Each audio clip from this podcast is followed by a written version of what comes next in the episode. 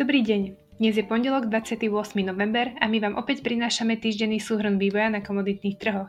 Moje meno je Patricia Ustaníková a komentár pre vás pripravil Jan Kalmár.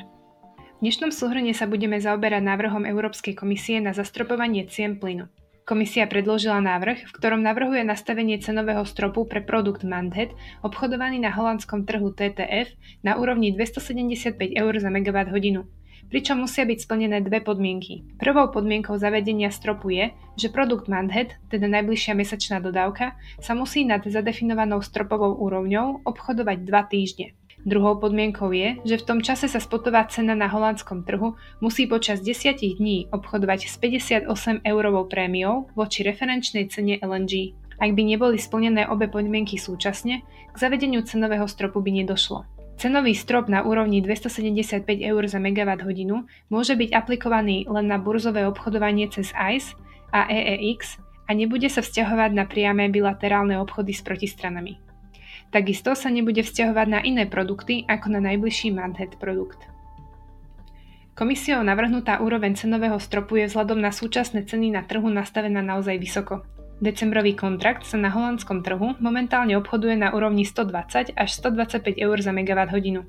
Aby teda mohlo dôjsť k zavedeniu cenového stropu, museli by ceny plynu vzrásť o viac ako 100% oproti súčasnej úrovni a navyše by na vyššej úrovni museli zotrvať aspoň 2 týždne.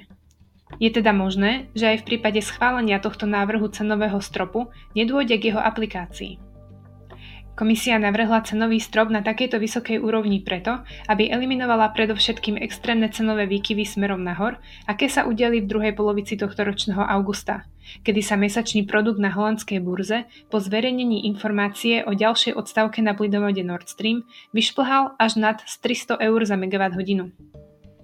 Návrh tiež reflektuje snahu Európskej komisie čo najmenej zasahovať do fungovania trhu. Príliš nízka úroveň cenového stropu by mohla ohroziť bezpečnosť dodávok plynu do Európy a tiež by mohla podporiť nárast spotreby plynu a tým aj rýchlejšie vyprázdňovanie zásobníkov.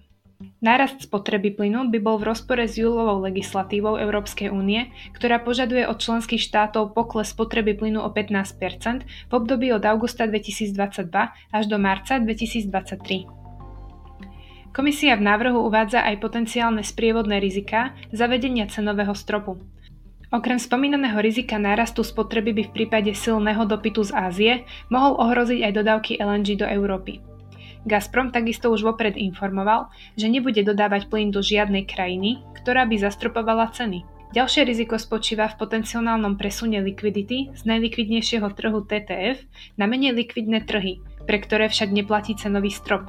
Navyše, čoraz viac obchodov by mohlo byť zrealizovaných ako OTC, teda mimo burzu. Návrh komisie hovorí, že cenový strop môže byť okamžite zrušený, ak by došlo k neželaným dôsledkom jeho aplikácie.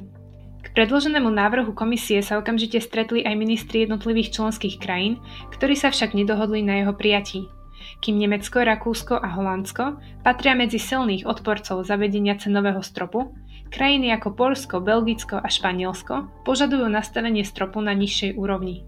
Najbližšie by sa o tejto téme malo rozhodovať 13. decembra. Dovtedy ostanú podržané aj ďalšie návrhy komisie, vrátane spoločného nákupu plynu.